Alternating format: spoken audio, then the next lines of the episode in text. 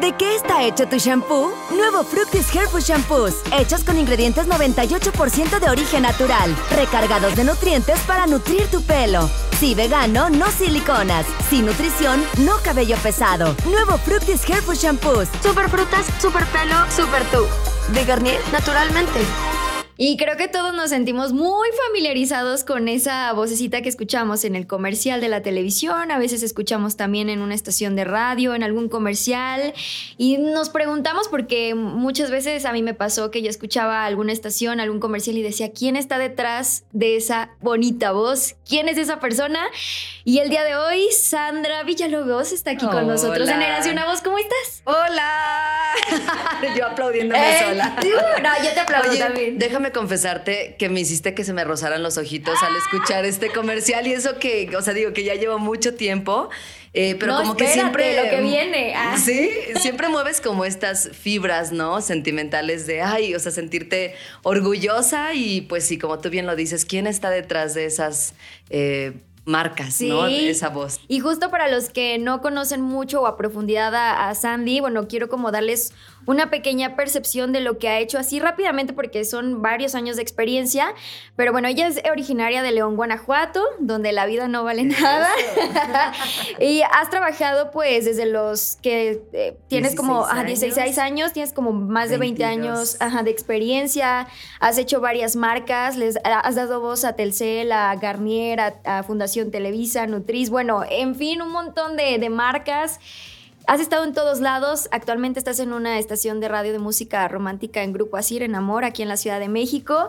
Y yo quisiera saber y empezar a platicar contigo cómo fue esa primera vez que conociste alguna cabina de radio, que conociste el mundo de la comunicación y dijiste, de aquí soy, de aquí no quiero salir. Oye, Carito, así como en resumen, ¿verdad? Porque a lo mejor Sí, ya cuando me voy adentrando como mucho, este, o, o me gusta como platicarles acerca de cómo empecé, sí como que te, te vas, ¿no? Como Sí. que te descoses, ¿no? Con la información. Eh, pues empecé a los 16 años, como tú bien lo platicas, eh, en León, Guanajuato. Yo estaba en secundaria saliendo para entrar a la preparatoria y recién allá estaba llegando, este sí puedo decir nombres y Sí, todo, ¿verdad? claro, aquí somos lib- libres hoy. ok, eh, ahí empezaba EXA FM eh, eh, de MBS y ya sabes, ¿no? Este, que vas a, todo, a todas las fiestas de los 15 años y empiezas a conocer que a los amigos, que a los chambelanes de las amigas y shalala. El punto es que uno de esos chambelanes este, estaba en ese famoso EXA Team. Entonces, a la hora que, que yo estoy ahí como, como en esta bolita, eh, dicen, oye, pues que necesitan chavos, necesitan, este, pues sí, o sea, como gente del staff que ayude, que apoye, este, se visten de naranja, todo el rollo.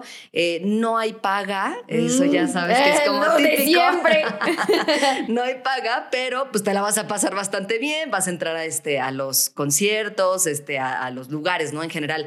Y justo este, se lanzó como para la... mm, Feria de León, allá en León, Guanajuato. Entonces, así fue de la forma en como yo entré. Una vez que termina la parte como del periodo de la feria, yo, a mí me encantó, o sea, estar como en los enlaces, viendo cómo se desenvolvían los otros locutores, que echaban como mucho relajo. Me gustó mucho. Siempre he sido como muy tranquila, ¿eh? No crees Ay, que... justo es lo que te iba a preguntar, que cómo era tu, tu niñez, cómo le decían a tu mamá si la llamaban a la dirección porque a lo mejor hacías travesuras, o eres una persona muy tranquila. No, siempre fui muy- es de estos sellitos de platica mucho. Ah, cotorrito, ¿no? El cotorrito. Yo el cotorrito sí. así me lo ponían, pero era como tranquila. ¿eh? Ah, ok, solo eso, nada más. Solo eso. Ay, súper bien. Sí. Y este, y pues bueno, ya total que me metí a las cabinas, este, empecé a ir. Ya sabes, típico también de mi mamá, de a qué vas, no te pagan, estás nada más perdiendo el tiempo. Y yo sentía así como esta, mm, eh, pues sí, emoción, como esta adrenalina de entrar a una cabina de radio, escuchar cómo grababan, cómo estaban en los demás programas. Y el hecho de que a mí me invitaran para grabar ciertas eh, frasecitas, este, estaba en un diccionario futbolístico, O sea que de- futbolero. desde muy joven, o sea, desde la adolescencia, tú ya dabas voz a... Sí, a los Guau. 16 años. Y a la par, como también había como muchas personas que también, digo, lo voy a llamar así como que medio se aprovechaban un poco Ajá. de la inocencia, de que no conoces la como mucho, todo. ajá, de que te gusta. Eh, Honestamente, sí era como que te jalaban de, ay, ¿me ayudas a grabar un comercial para tal cosa? y entonces, bueno, gracias a eso, yo como que me fui empapando de ciertas habilidades, ¿no? O sea, Sí. entonces a la par estuve en la locución comercial y la locución de cabina. Yo empecé con pequeños este, intervenciones de mandar saludos a la gente porque yo contestaba teléfonos. Entonces, o sea, empezamos así de, de cero, de, la nada. Exacto. Oye, ¿y recuerdas cuándo fue ese primer momento donde te pagaron por, por tu voz, por darle voz a algo? Sí, y yo me sentía la más millonaria del mundo. ¿Cuándo fue? ¿Cómo fue? ¿A qué edad? Eh, yo me imagino que sí, a los 17 años, 18, y era para el calzado Andrea. Allá en León, pues tú sabes, es este, el capital mundial del el calzado. Pequeño este, comercial. exacto. Entonces, eh, allá hacían muchos videos internos. Entonces, pues me empezaron a jalar. Sí, em, había mucha gente detrás de mí que me decía, pues, de, de qué forma hacerlo, cómo lo querían.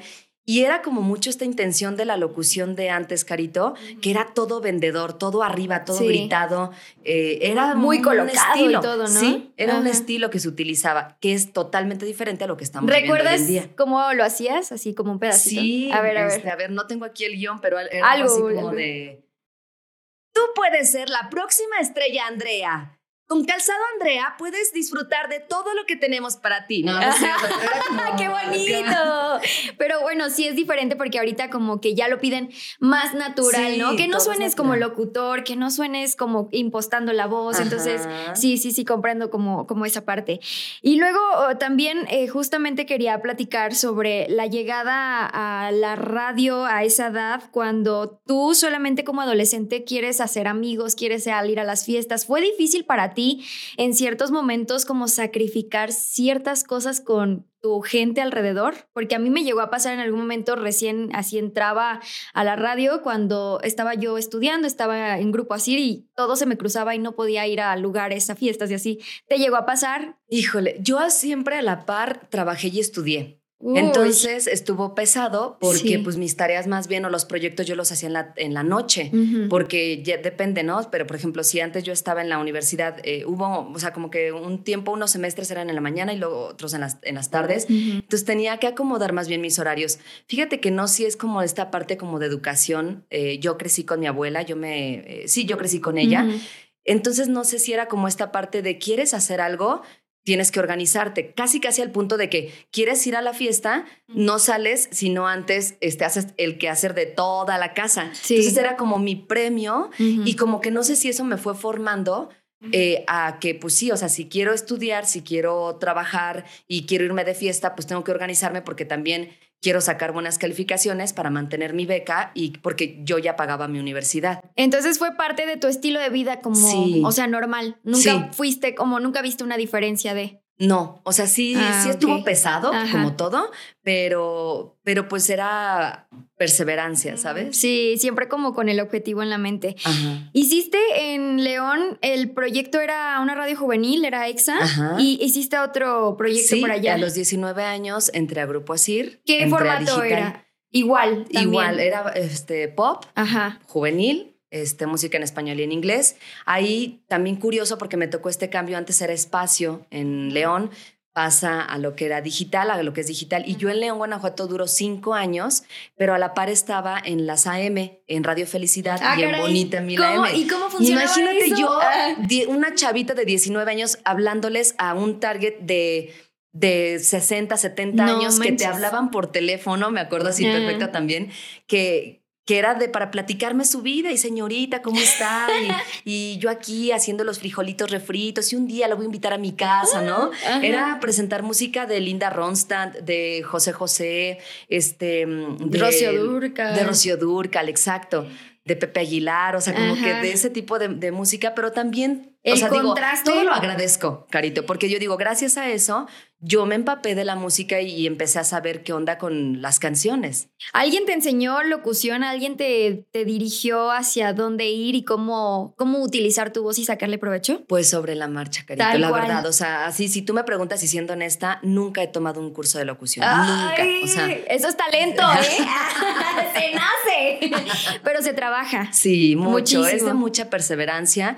Y esto yo creo que sí lo dejo como un eh, pues sí, como un mensaje para todos los, los nuevos talentos que les gusta los medios de comunicación, que esto es de perseverancia, o sea, que esto es de, de, que si te gusta algo, trabajes por ello y que lo veas por ti mismo, porque nadie más lo va a hacer por ti. Entonces, si te gusta, si te apasiona, que te involucres y que, pues sí, al principio va a haber como, como el hecho de, de, decir, híjole, no va a haber como tanta paga o necesito como meterle como horas, ¿no? De esfuerzo, pero que al final del día, si ese es tu camino, si esa es tu línea, va a haber muchas recompensas. Eso sí, tal cual. Y, quería saber, esa parte que dijiste se me hizo muy interesante que hacías FM y AM, ¿cómo, cómo combinabas y cómo un chip lo activabas para la música juvenil y luego lo desactivabas y prendías el otro para conectar con las personas. ¿Y cómo era tu vida en ese momento? ¿Estudiabas, salías? ¿Qué hacías? ¿Cómo preparabas programas? Eh, te digo, entré a los 19 años, eh, digo, como a grupo así como en esta, estaba dos horas en AM y dos horas en FM. Ok. Obviamente, si tú me preguntas, yo me sentía mucho más cómoda el presentarte música de pop. Sí, por la edad, digital. todo, sí. Ajá, exacto. Y estudiaba, sí, em, te digo, o sea, yo estaba al aire, bueno, en, Grupo Asir, cuatro horas y media. Y después, este, corría, al, ya sea, pues sí, o al trabajo o a, o a la universidad. Y de ahí en la universidad pues era toda la tarde o toda la mañana. Y de ahí pues era llegar a hacer los trabajos. Eh, para cambiar esta parte como de chip, pues yo creo que no sé, no sé si, si era como la magia de la cabina, de la música, que llegaras y escucharas a Pepe Aguilar o a José José. Y, salía tu, tu, yo interior, señora, y al de ti, ¿no? Mi parte vernacular. wow. Y también eh, diste un cambio radical de León, Guanajuato a la Ciudad de México. Y bueno, vamos a ir a un corte para después hablar sobre este gran cambio y que muchos queremos y muchos sufren para pues cambiar el chip, ¿no? A esta gran ciudad. Vamos a un corte y ahorita regresamos. Soy Caro Quesada y esto es Érase una voz.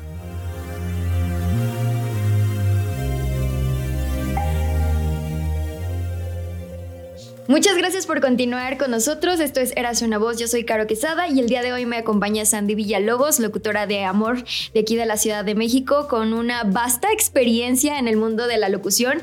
Y justamente estábamos platicando antes del corte sobre tu cambio radical de venir de una ciudad pequeña, porque pues casi todas las ciudades que son de provincia pues son muy chiquitas a comparación de que es el Estado de México, la Ciudad de México, que es algo bastante grande, y que tú te mudaste a una edad pues muy joven, 23 años, te mudaste y qué dijeron tus papás, primeramente, porque como que es lo, lo que dice la familia, ¿no?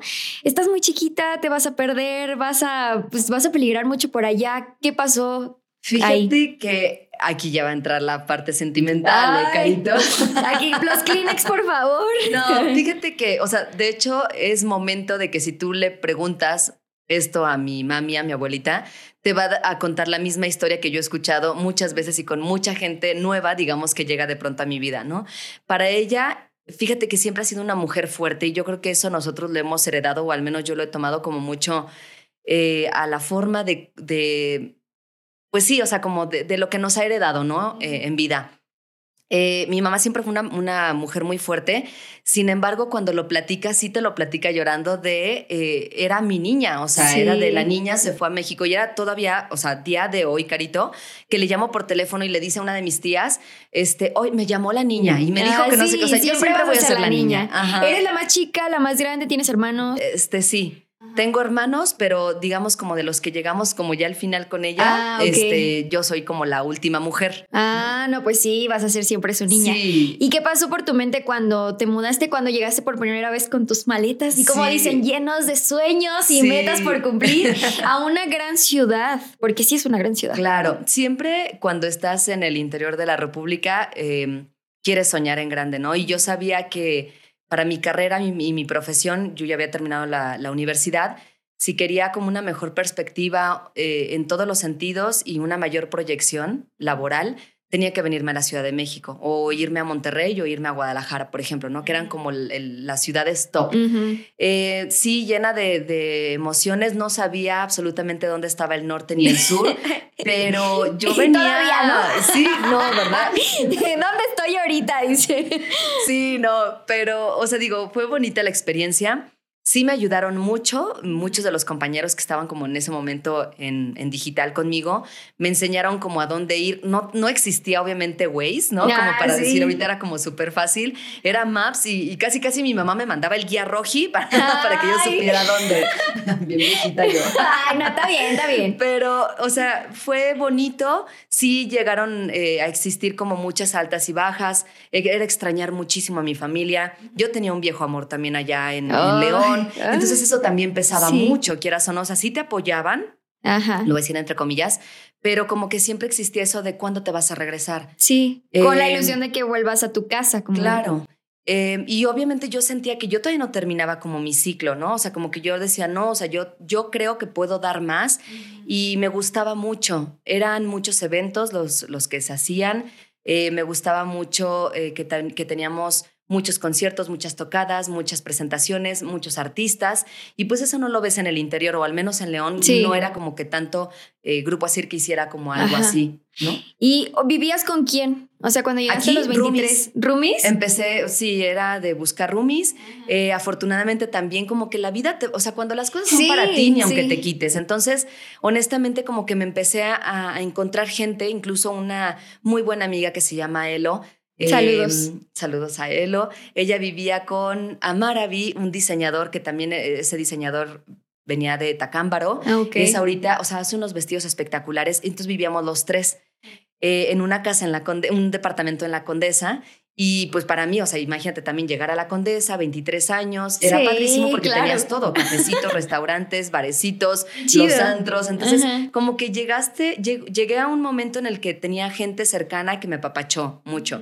Siempre, obviamente, como con estas antenitas bien abiertas, porque pues no es lo mismo de que llegue una persona del interior a la Ciudad de México, digo, lo voy a llamar así, que te pueda chamaquear y que pueda como jugar un poquito con tus sentimientos, ¿no? Entonces, siempre firme como en las decisiones, este, sí estar como bien atenta en todo, pero pues era padre porque no creas que viví con miedo, no mucho menos, pero sí como a las vivas. Sí, sí, no te dejabas, pues como dices, chamaquear por todos Sí. y que te costara más caro algún producto, ¿no? Porque Claro. te, te notan el acento distinto. Sí. Y sí, no, perdón, Ajá, rapidísimo, pero también era la parte como de, ok, si me, este, como que veías como la malicia, quizá, Ajá. sí de repente, no te digo que no, pero sí aprendí a la mala, como que desilusiones o no sé cómo llamarlo, pero pues aprendes y entonces ahora ya estás como más abierta en estos sentimientos de decir, híjole, ya no puedo confiar como tan fácil en, en la gente o en las personas. Pues es parte del crecimiento, ¿no? Es. ¿Y en qué formato llegaste? ¿En qué formato radiofónico? ¿Digital? Digital. Pero de lleno. De obviamente, lleno, no ah. crees que acá también llega M, no, no, Ah. no. De hecho, eh, allá en León, eh, como que al final de este proceso, Ajá. yo ya estaba de lleno en, en digital. Ah, ok. Y luego mar- eh, marchaste hacia otra estación. Bueno, cambió Ah, la estación, ¿no? Sí, este, después de que llegó a su fin, de que se graduó, digamos, digital 90. Se pensionó. Se pensionó exactamente.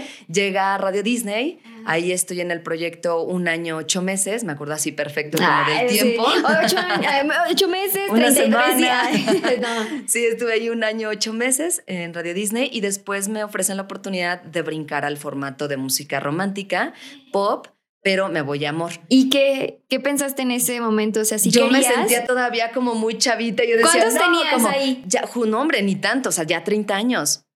Pero bueno, de todos modos estás joven a esa edad. Pero imagínate, joven. para mí sí era como un poco el brinco de que, eh, no sé, llegaron los dos primeros eventos de amor y yo ya veía pura señora. O sea, digo, ya soy una señora, pero me refiero a que yo veía puros chavitos en tocadas y así, y no es este denigrar ni mucho menos como el, la palabra, ¿no? Sí, no. Pero yo estaba acostumbrada a ver pura gente joven. Un público distinto. Exacto. Pero no llegó a, a tu mente como esas raíces de, de cuando hiciste ese formato en AM en León. Pues no tanto porque la música era más reciente, no sé, un tipo Jessie Joy, sí era Yuri, pero eran las- esas canciones no, o sea, digo como que eran las más conocidas. Ah, ya. O sea, como que no estaba tan desfamiliarizada, no sé si Ajá, puedo explicar sí. este concepto de desfamiliarización, pero como que no, o sea, sí de repente, sí tuve que estudiarle de repente de, ay, esta canción es nueva o ya es este, que alguien más la cantó y ahorita es un remake, le llaman, ¿verdad? Ajá, O sea, sí. ah, no sé, por ejemplo, de Yuri o de Mijares. Ah, Entonces sí tuve que ahí como que medio clavarme de, ah, no, esta canción ya la habían grabado. Ok, y bueno, como mencionaste, llegó uno de los eventos de amor y justamente tengo esa fotografía. Que digo, pues, se En ve muy espectacular. Mira, la traigo medio impresa por ahí. Para los que no están viendo esto y lo están escuchando, es Sandy, eh, una mujer empoderada eh, en el Auditorio Nacional con muchas personas que se ve como bien fácil, como que ella está muy tranquila, pero siento que sí pasaban muchas cosas por, por su mente. ¿Qué pasaba por ahí? Nervios primero que nada, o sea, siempre, nunca dejan de existir los La nervios.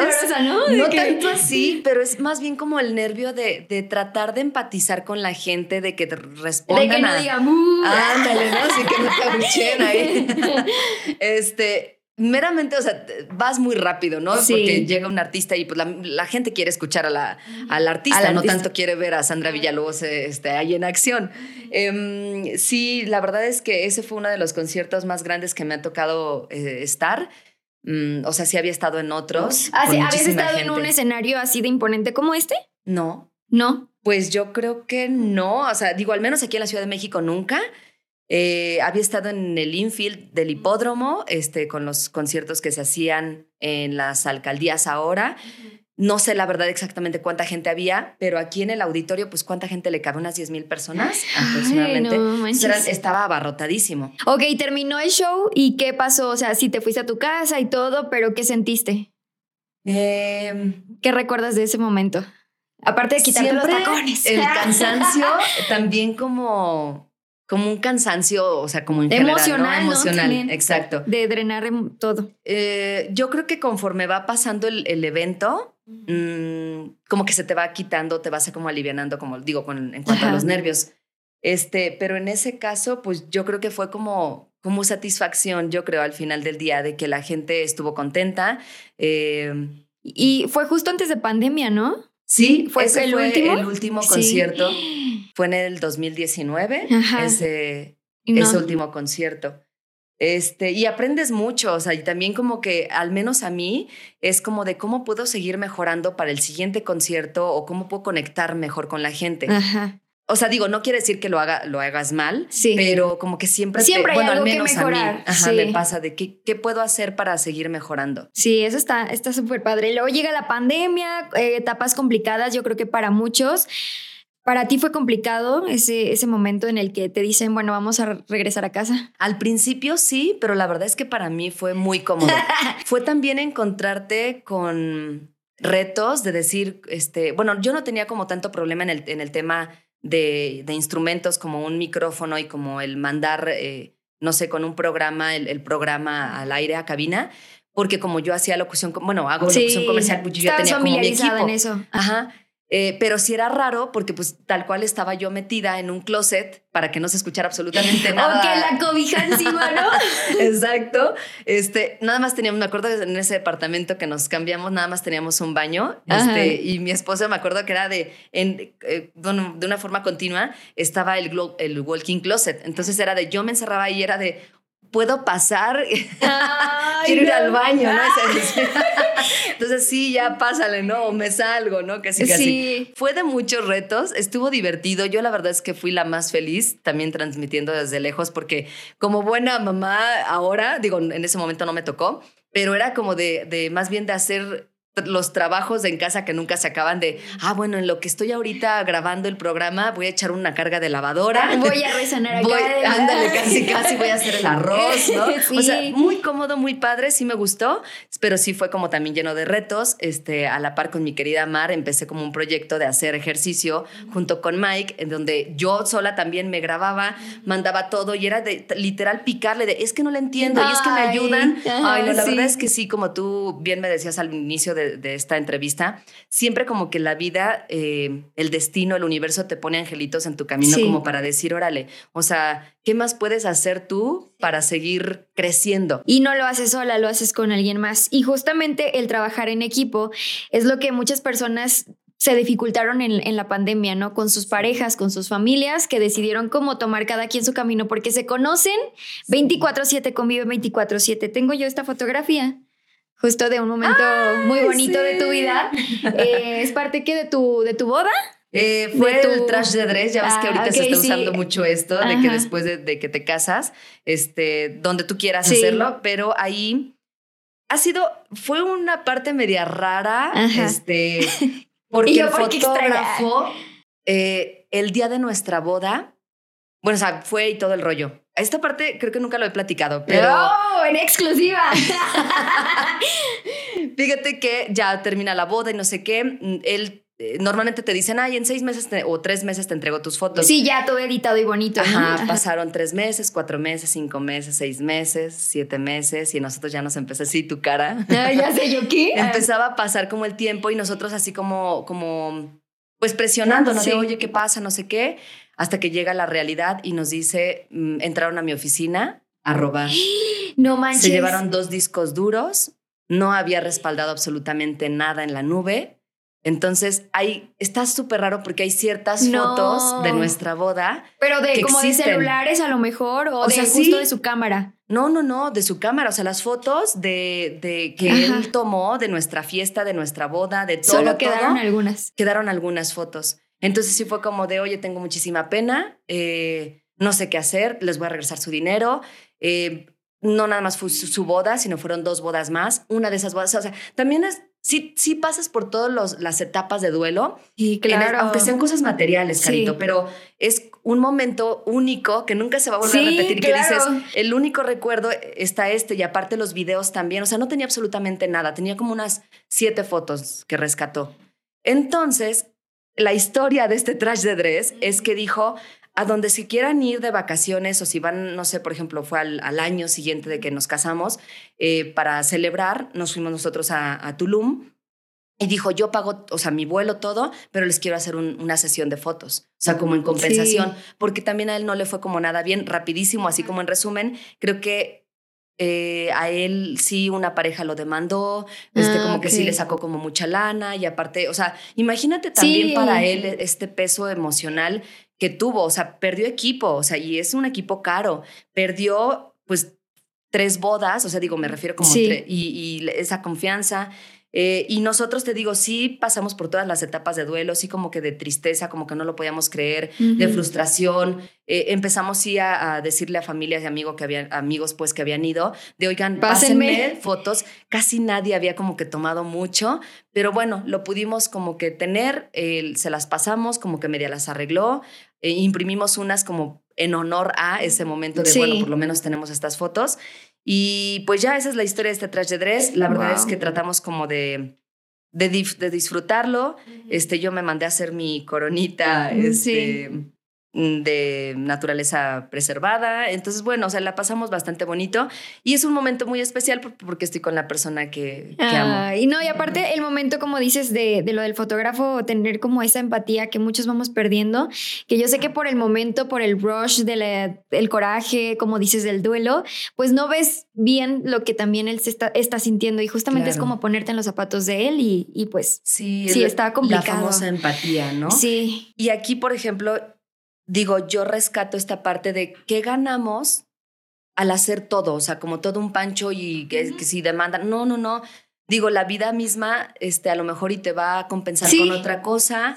Este, nunca tirarle mala onda nada a nadie y la vida se encarga como de, de regresártelo lo bueno, ¿no? O sí, sea, lo por algo bueno y a esto. la gente mala lo malo. Sí, y de aprender verdad, de ello, o sea, para qué, qué aprendí de esto y pues ya, o sea, no sé cómo explicarlo, sí. Carito, pero bueno, o sea, fue un momento especial y sobre todo pues, porque estás con la persona. Y esa persona que amas, bueno, surgieron muchas cosas bonitas y una de esas cosas bonitas, pues justamente es el nacimiento, ¿no? sí. De tu, de tu pequeño baby y que ahorita ya la- tiene la año, de año y medio. Año y medio tiene. Y ya lo habías planeado, tú siempre quisiste, o sea, porque en, en las mujeres, eh, a mí me pasa que a esta edad, tengo 25 años, para mí no es como el gran sueño ser mamá y como que todavía no lo tengo cimentado si es que quiero, ¿no?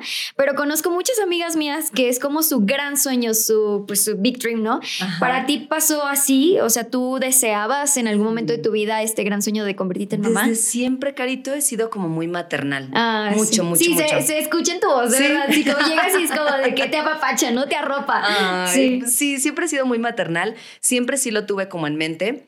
Eh, creo yo que disfruté como mucho, pa- o sea, porque yo fui una mamá grande, pues lo tuve, digo, a los 36 años. Eh, pero también como que con esta satisfacción de decir, pues ya viví, ya viajé, digo, no quiere decir que no, no, pueda vivir ahorita, pero me refiero como que disfruté muchas cosas. Sí estaba muy, muy planeado, también eh, mi esposo siempre eh, tenía como en mente de sí, me gustaría ser papá, entonces como que estábamos conectados también en esa parte. Este, lo que sí es que no esperábamos que, que llegara como tan rápido, porque tú sabes que hay muchas mujeres que les cuesta un poquito de trabajo, pues sí, o sea, ser mamás o, o quedar embarazadas. Sí. Entonces, digo, llegó llegó muy rápido, llegó en el momento que tenía que llegar. Y nosotros, este, digo, o sea, ahorita lo veo y que despierta y su carita y así, o sea, digo, me encanta, me encanta tenerlo con nosotros en nuestra vida. Y has, este, llegado a pensar todo, todo esto que haces tú en tu vida personal y que lo trasladas a tu vida profesional, ¿has llegado a pensar el impacto que generas en las personas, en las personas que te escuchan, en las mamás ahora que te están escuchando? ¿Has llegado a pensar todo lo que tu voz puede llegar a afectar y a compensar en su vida? Fíjate que mm, cuando te hablan de números, no lo crees. O sea, cuando te dicen, ¿cuál es tu mayor público en la Ciudad de México y que te hablan de números? Honestamente no lo crees, pero yo siempre que abro el micrófono, que estoy preparando un tema, Carito, siempre pienso en qué es lo que me gustaría escuchar a mí. Entonces, ¿qué tema me gustaría dejarles o algún mensaje de alguna pequeña intervención que yo tenga al aire, ¿qué me gustaría dejarles? Incluso ahora que tengo mi podcast que se llama Perfecta Imperfecta. Sí, ahorita hablamos de eso, claro. Este, trato como también de, de, de, platicar un poco acerca de mí, de mi vida, eh, que hay veces que me cuesta mucho trabajo abrirme, también te lo platico, eh, pero lo hago a través de ese medio porque sé que puedo empatizar mucho con las mujeres, ¿no? Y en esta parte sí me gusta, como te digo, dejar un mensaje positivo, tratar de dejar algo que pueda ayudarle a alguien más. Nunca dimensionas, digo, yo al menos y con estos 22 años de carrera que tengo en, en el medio, no dimensiono nunca, pero sí me acuerdo de una vez de una jefa que me dijo, Sandy, créetela. O sea, síndrome del impostor. y me ha costado mucho trabajo, ¿sabes? Pero digo, por una parte a lo mejor también porque tengo como muy eh, cimentado palabras de mi hermano mayor, Germán, que también lo adoro con todo mi corazón, que siempre me ha dicho, nunca se te olvide de dónde vienes sí. y todo lo que pasaste para llegar aquí. Y entonces a lo mejor siento yo que me hace ser una persona humana como todos. Y como dices que es difícil a veces abrirte como a las personas, abrirte en un medio digital en esta ocasión, como es el, podcast y tus redes sociales, es porque a lo mejor y venimos, y, yo también creo que soy parte de ese medio cambio de medios tradicionales allá que se está utilizando mucho el medio digital y que en el medio digital justo es donde tú empatizas mucho y tienes la cercanía más rápida con las personas que en una estación de radio convencional. Y me gusta mucho que ahora estés experimentando esa parte de ser tú misma, de platicar de tus dificultades y justamente en este proyecto del podcast que lanzas, Perfecta Imperfecta, para que nos platiques de qué se trata, qué pueden escuchar y dónde lo pueden escuchar. A través de todas las plataformas digitales y esto ya va a aparecer como de lo que yo digo, como diario, mis comerciales. sí, exacto, ¿verdad? Aquí les dejo la liga para que se suscriban. Este, está bien bonito porque también surgió eh, de una invitación que me hacen para pues también tratar de, de abrirme a realmente que no nada más se quede Sandra Villalobos en el minuto, minuto y medio de una intervención al aire, sino de darme este, esta amplitud, digamos, ¿no? De, de, compartir en general con, con, el público. Sí va dirigido más a mujeres, aunque yo obviamente a todos, de verdad que les abro mucho, todos, a la, puerta. y trata como de, de, tocar temas cotidianos de lo que me pasa, eh, hablar también como de esta parte ruda, de lo que no te platican acerca de ser mamá, que te digo, no me arrepiento en absoluto y tienes toda la libertad, Carito, ahorita que tú me decías que no sabes realmente si quieres ser mamá o no.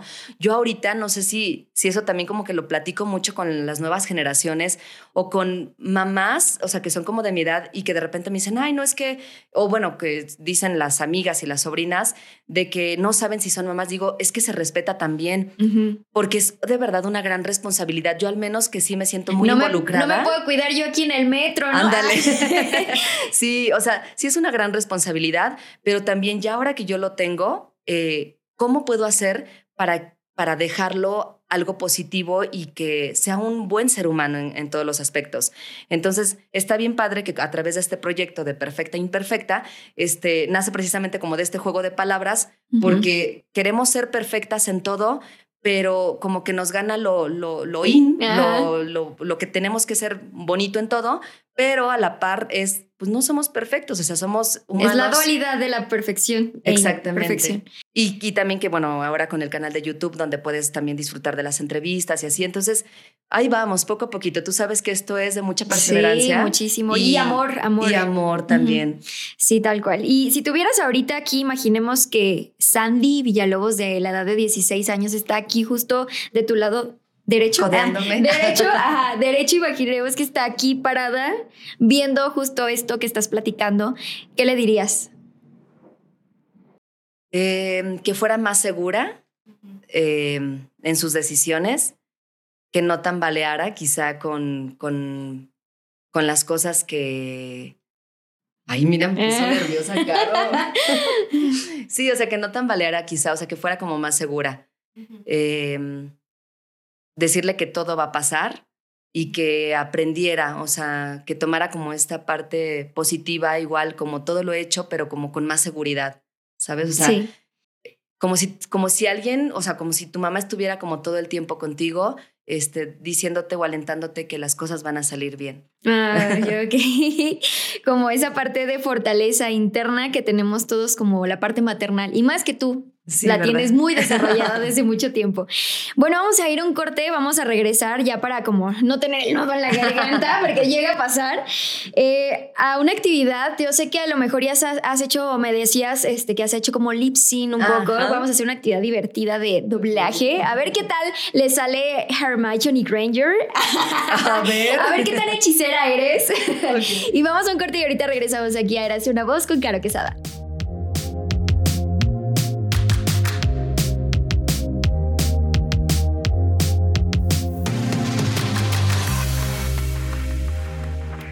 Y continuamos a través de Érase una voz con Caro Quesada y Sandra Villalobos el día de hoy para seguir disfrutando de esta charlita. Ay, se imaginaron la voz, ¿verdad? Cuando van acá en el coche y escuchan a Sandy, es como de wow, qué relajante. Gracias por dar esa bienvenida de vuelta. Y bueno, ya decíamos hace rato que íbamos a hacer una, una dinámica. Estamos aquí hablando fuera de- del programa que, que estaba muy nerviosa Sandy. Dice que, ay, no, no me, va, no me va a salir, pero yo siento que sí, tengo mucha fe. No ha visto la película. Confía en mí para no ha visto voz la película. ¿eh? Así que va a estar buenísimo porque sí, sí, te va a salir muy bien. A va a ser la escena de Harry Potter en una de las películas que más me gusta, que es El prisionero de Azkaban. Es cuando van saliendo. Ay, aquí platicando la película. Si no la han visto. Exacto. Bueno, ahí van a ver la escena. Ella va a ser Hermione Granger y espero que lo disfrutes. ¿Lista? Va, lista. No creerás que el Green tiene algo que ver con Sirius Black, ¿o sí? La verdad, Ron, yo pienso que la adivinación es muy imprecisa. Pero las ruinas antiguas, esas sí son fascinantes de verdad. ¿Ruinas? ¿Cuántas clases has tomado exactamente? Más que tú. Espera, no es posible.